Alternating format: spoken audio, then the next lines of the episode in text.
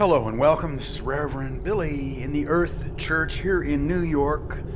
We're asking ourselves the question how can we protest?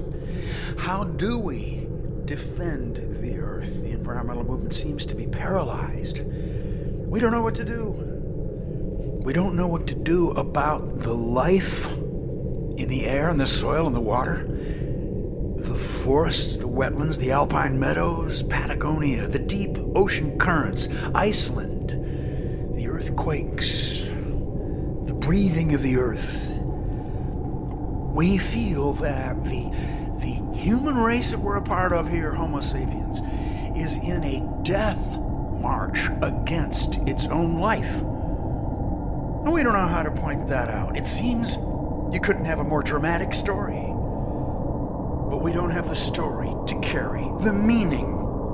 We don't have the language to carry the story.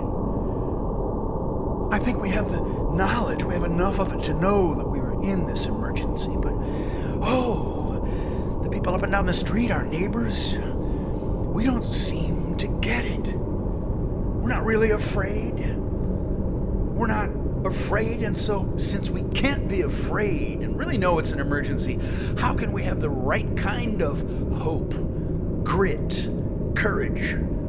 How can we really be shouting, Earth Hallelujah, and really believe that the earth will come to us, intelligent, conscious, strategizing with us, joining with us? We believe that the earth cultures say, the prophecy, that the earth will reach out to us, that we can join up. Is it true? We're ready. Somebody give me an earth hallelujah. Earth hallelujah.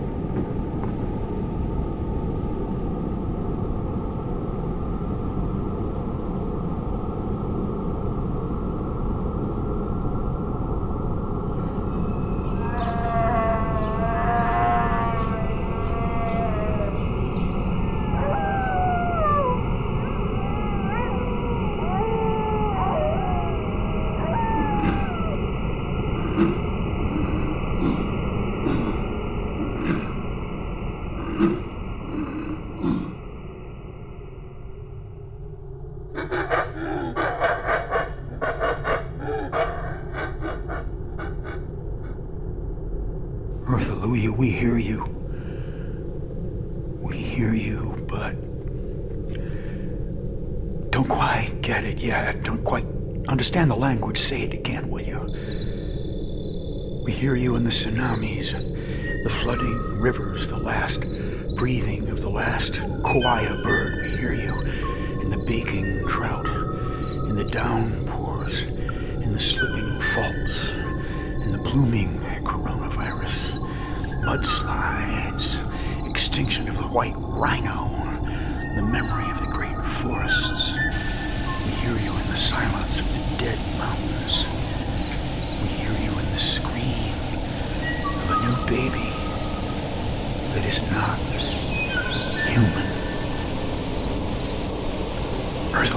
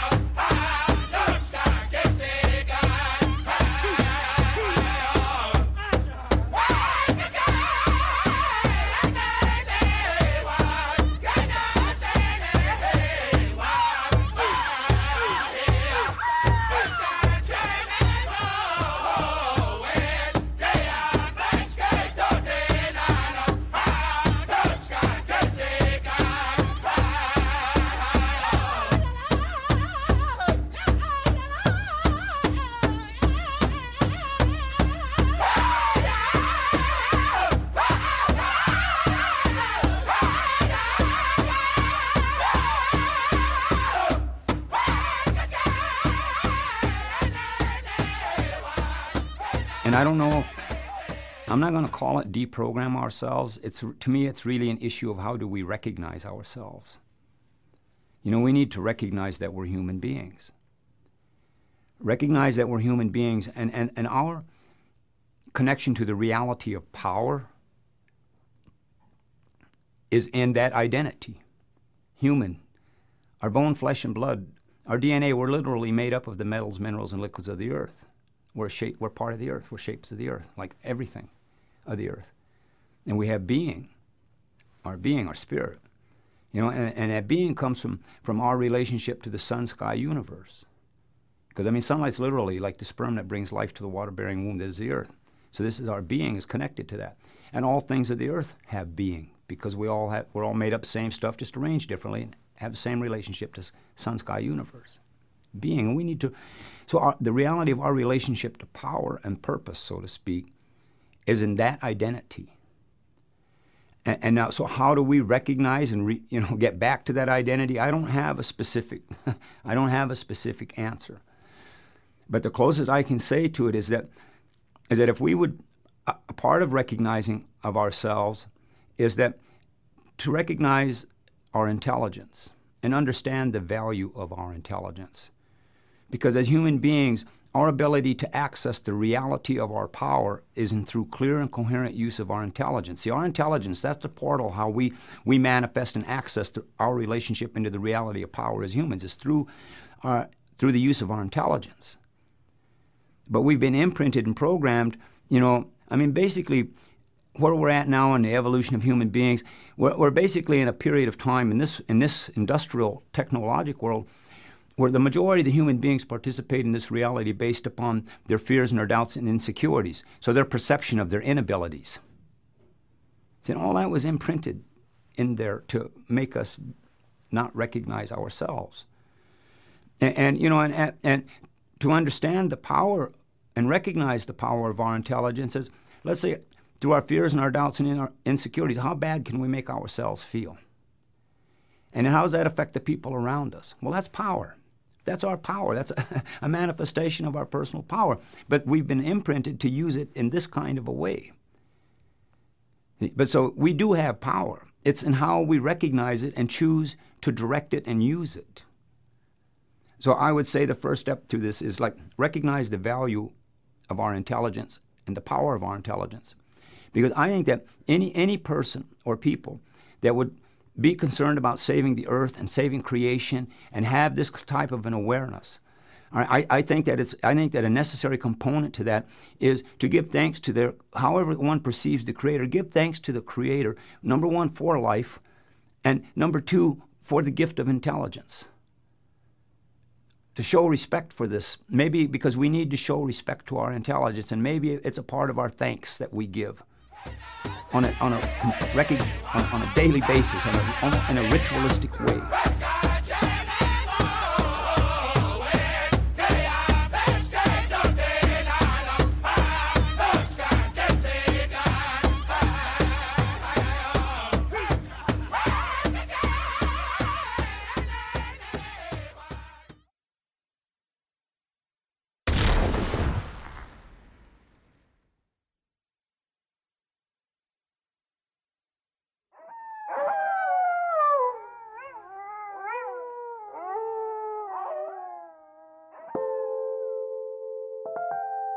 Hello, welcome to News from the Natural World. I'm Savitri D. The Supreme Court has gutted the Clean Water Act. Writing for five justices of the court, Justice Samuel Alito ruled that the Clean Water Act extends only to those wetlands with a continuous surface connection to bodies that are waters of the United States in their own right, so that they are indistinguishable from those waters. Some environmental groups and legal experts estimate that the decision will remove federal protection from half of all wetlands in the continental United States. According to estimates, the decision will prevent the EPA from placing federal protections on as many as 118 million acres of wetlands, an area larger than the landmass of California. The ruling is expected to give farmers, home builders, and other developers far more latitude to disturb lands previously regulated under the Clean Water Act. The ruling affects one of the EPA's most fundamental authorities its ability to protect upstream waters in order to protect downstream water quality for drinking supplies and wildlife.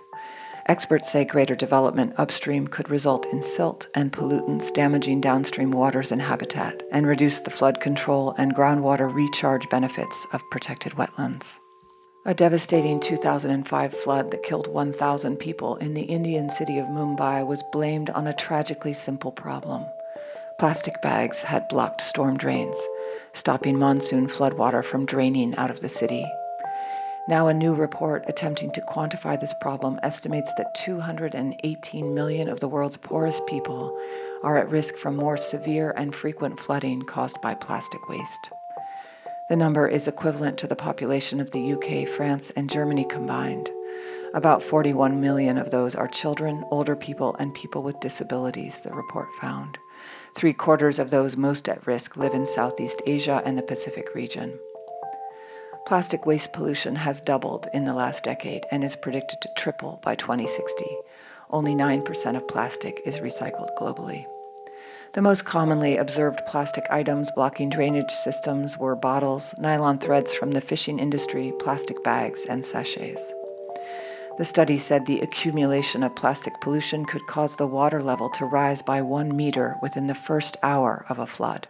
53% of the world's largest freshwater lakes are in decline, storing less water than they did three decades ago, according to a new study. The study analyzed satellite observations dating back decades to measure changes in water levels in nearly 2,000 of the world's biggest lakes and reservoirs.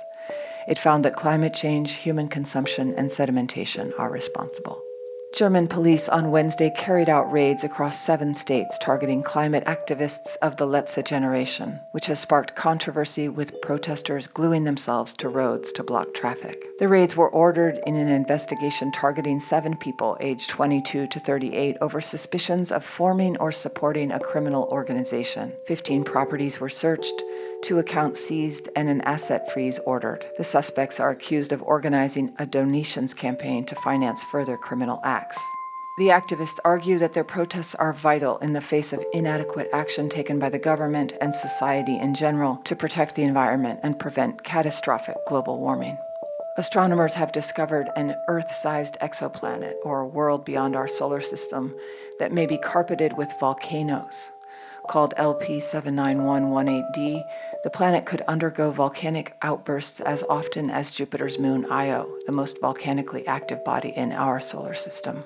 The global loss of wildlife is significantly more alarming than previously thought, according to a new study that found almost half the planet's species are experiencing rapid population declines.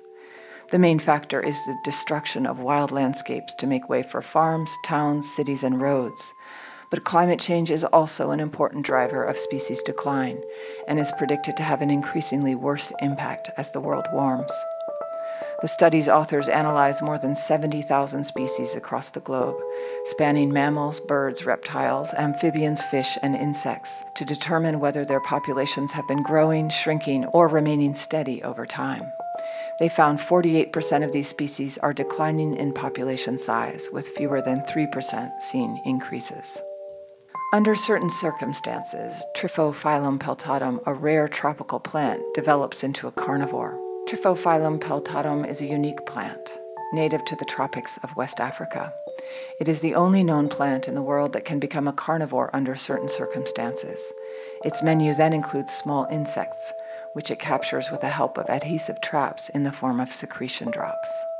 Around 200,000 people have been displaced due to flash flooding in central Somalia as the Shabelle River bursts its bank and submerged roads.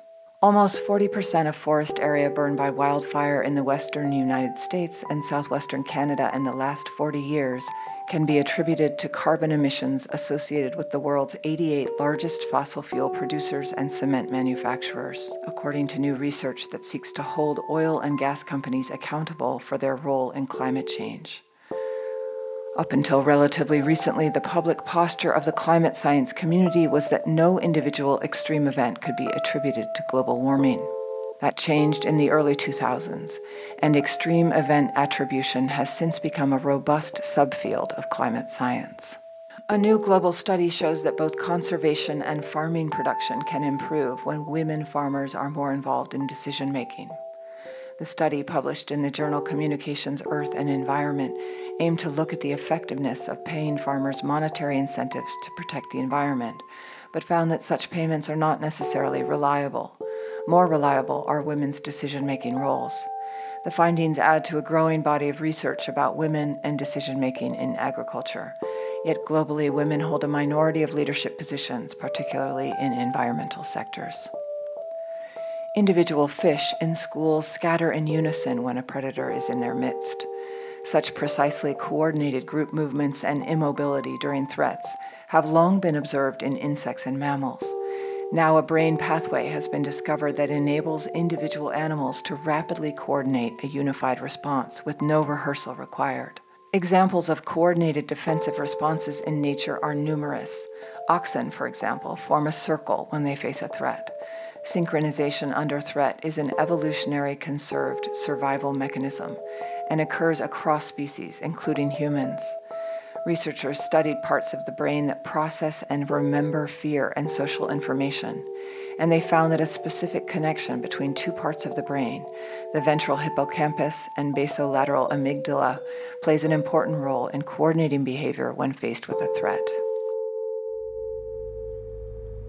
And now the sounds of extinction. York groundsel.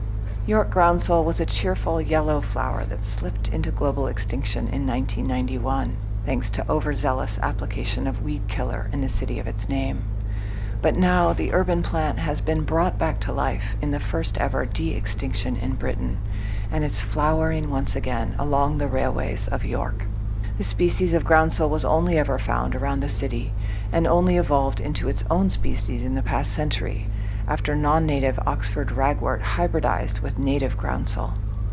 York groundsel was discovered growing in the car park of York Railway Station in 1979 and was the first new species to have evolved in Britain for 50 years, thriving on railway sidings and derelict land. But the new plant's success was short lived, as urban land was tidied up and chemicals applied to remove flowers dismissed as weeds. It was last seen in the wild in 1991. Fortunately, researchers kept three small plants in pots on a windowsill in the University of York. These short lived annual plants soon died, but they produced a precarious pinch of seed, which was lodged at Kew's Millennium Seed Bank.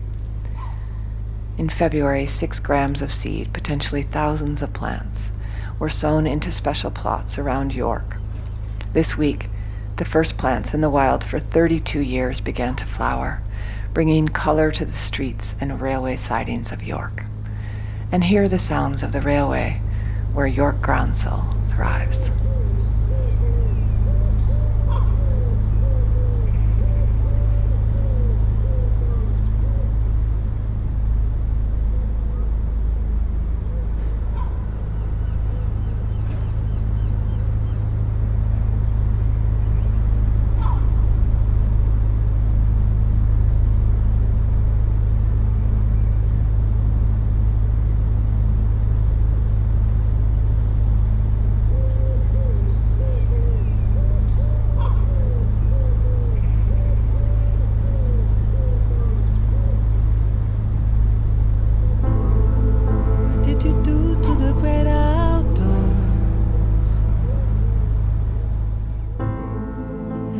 children's children, why and why for? You couldn't decide about that thing called life. You wanted more gas, more guns, more sacrifice. Will a child from the future knock on your door? I'm a dead kid from 2044. You don't seem to want your future anymore. But the future wants more life.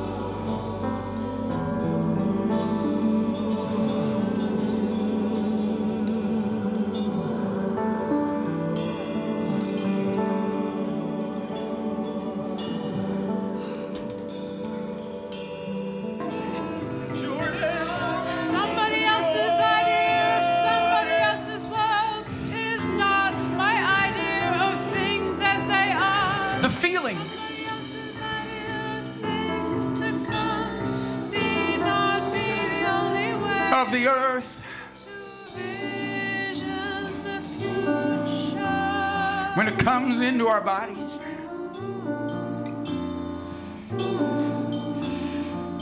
When we risk arrest together to confront the fossil fuel investor class. When we go into the Chase Bank, Citi, Wells Fargo, B of A, UBS, Royal Bank of Scotland, Royal Bank of Canada. When we go in to confront the poisoners. And the earth is in us then we are the earth. The material in us, the spirit in us, what we have in us that is the earth is in that action. Then it becomes completely different. It's different. It's not a career, it's not environmentalism. And it's stronger, it's clearer. Listen to me. We have got to invent a new way to fight for the earth. What we're doing right now isn't adding up to less CO2 every month. And a lot of us in this room are doing the right thing, but that's not the point. The earth is in us. We are the earth. Some New Yorkers, a little cynicism. Oh, what is that? A kind of DIY spirituality? Well, yes unashamed. It's the earth. Somebody give me an earth hallelujah here today. Earth hallelujah. The earth is in our bodies. The earth comes with us as we risk arrest. When we parade, when we go back into public space and take on that $12 billion a year police department. You and me will see you there in public space, and we will have the earth rising up in us. It's real. This is not a theory. I'm saying radical memory of who you are invites the earth into our bodies. And then our activism changes and we become agents for the earth.